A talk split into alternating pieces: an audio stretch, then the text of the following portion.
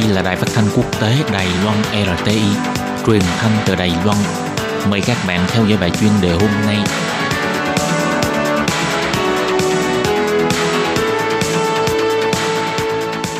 Các bạn thân mến, Hải Ly xin chào các bạn.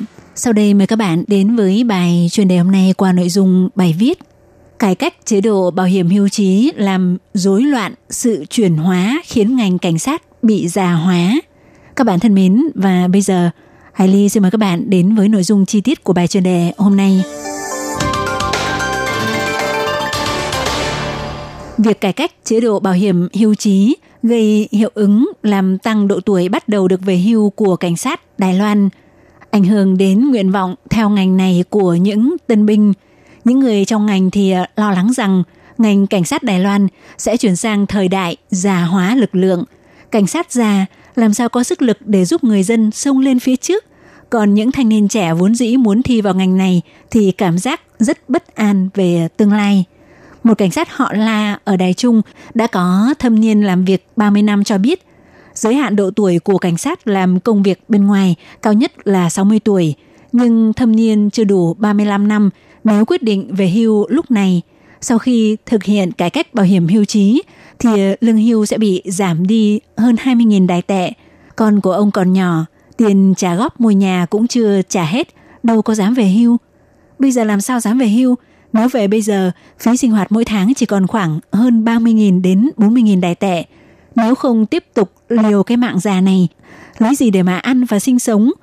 Một cảnh sát họ trịnh công tác tại tiểu đội hình sự thành phố Tân Bắc chia sẻ cho biết, ông năm nay 50 tuổi, trước khi thực hiện cải cách chế độ hưu trí, thì ờ, với số năm thâm niên làm việc trong ngành, ông đã đủ tiêu chuẩn để về hưu, vốn mỗi tháng có thể lĩnh 60 đến 70 nghìn lương hưu. Nhưng sau khi thực hiện cải cách chế độ hưu trí, vì để cáng đáng kinh tế cho cả nhà, nên ông phải tiếp tục cố gắng thêm 8 đến 9 năm nữa mới đủ tuổi về hưu theo quy định mới. Do vậy đành phải cắn răng và liều mạng già vậy thôi, chứ không biết phải làm sao nữa.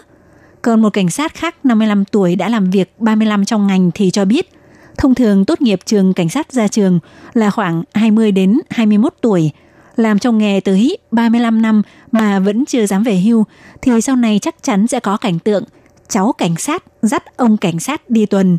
Một vị cảnh sát khác cũng có tình cảnh tương tự cho biết không dám nghĩ đến cơ thể ngày càng già nua của bản thân, không biết liệu còn có thể đảm đương được nhiệm vụ đứng chốt trên đường hay không.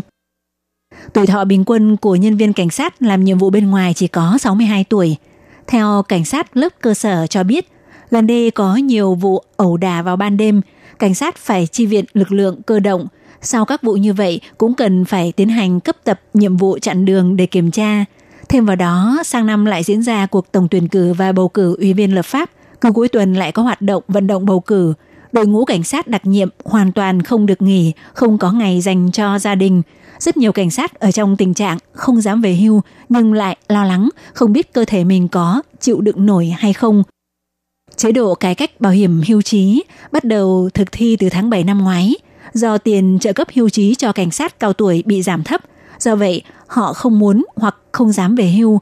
Ngành cảnh sát đành phải quy hoạch giảm chỉ tiêu tuyển dụng cảnh sát. Số lượng được trúng tuyển của cuộc thi đầu vào trường cao đẳng cảnh sát và cuộc thi tuyển đặc biệt cảnh sát 4 bậc của năm nay lập kỷ lục thấp nhất trong vòng hơn 10 năm.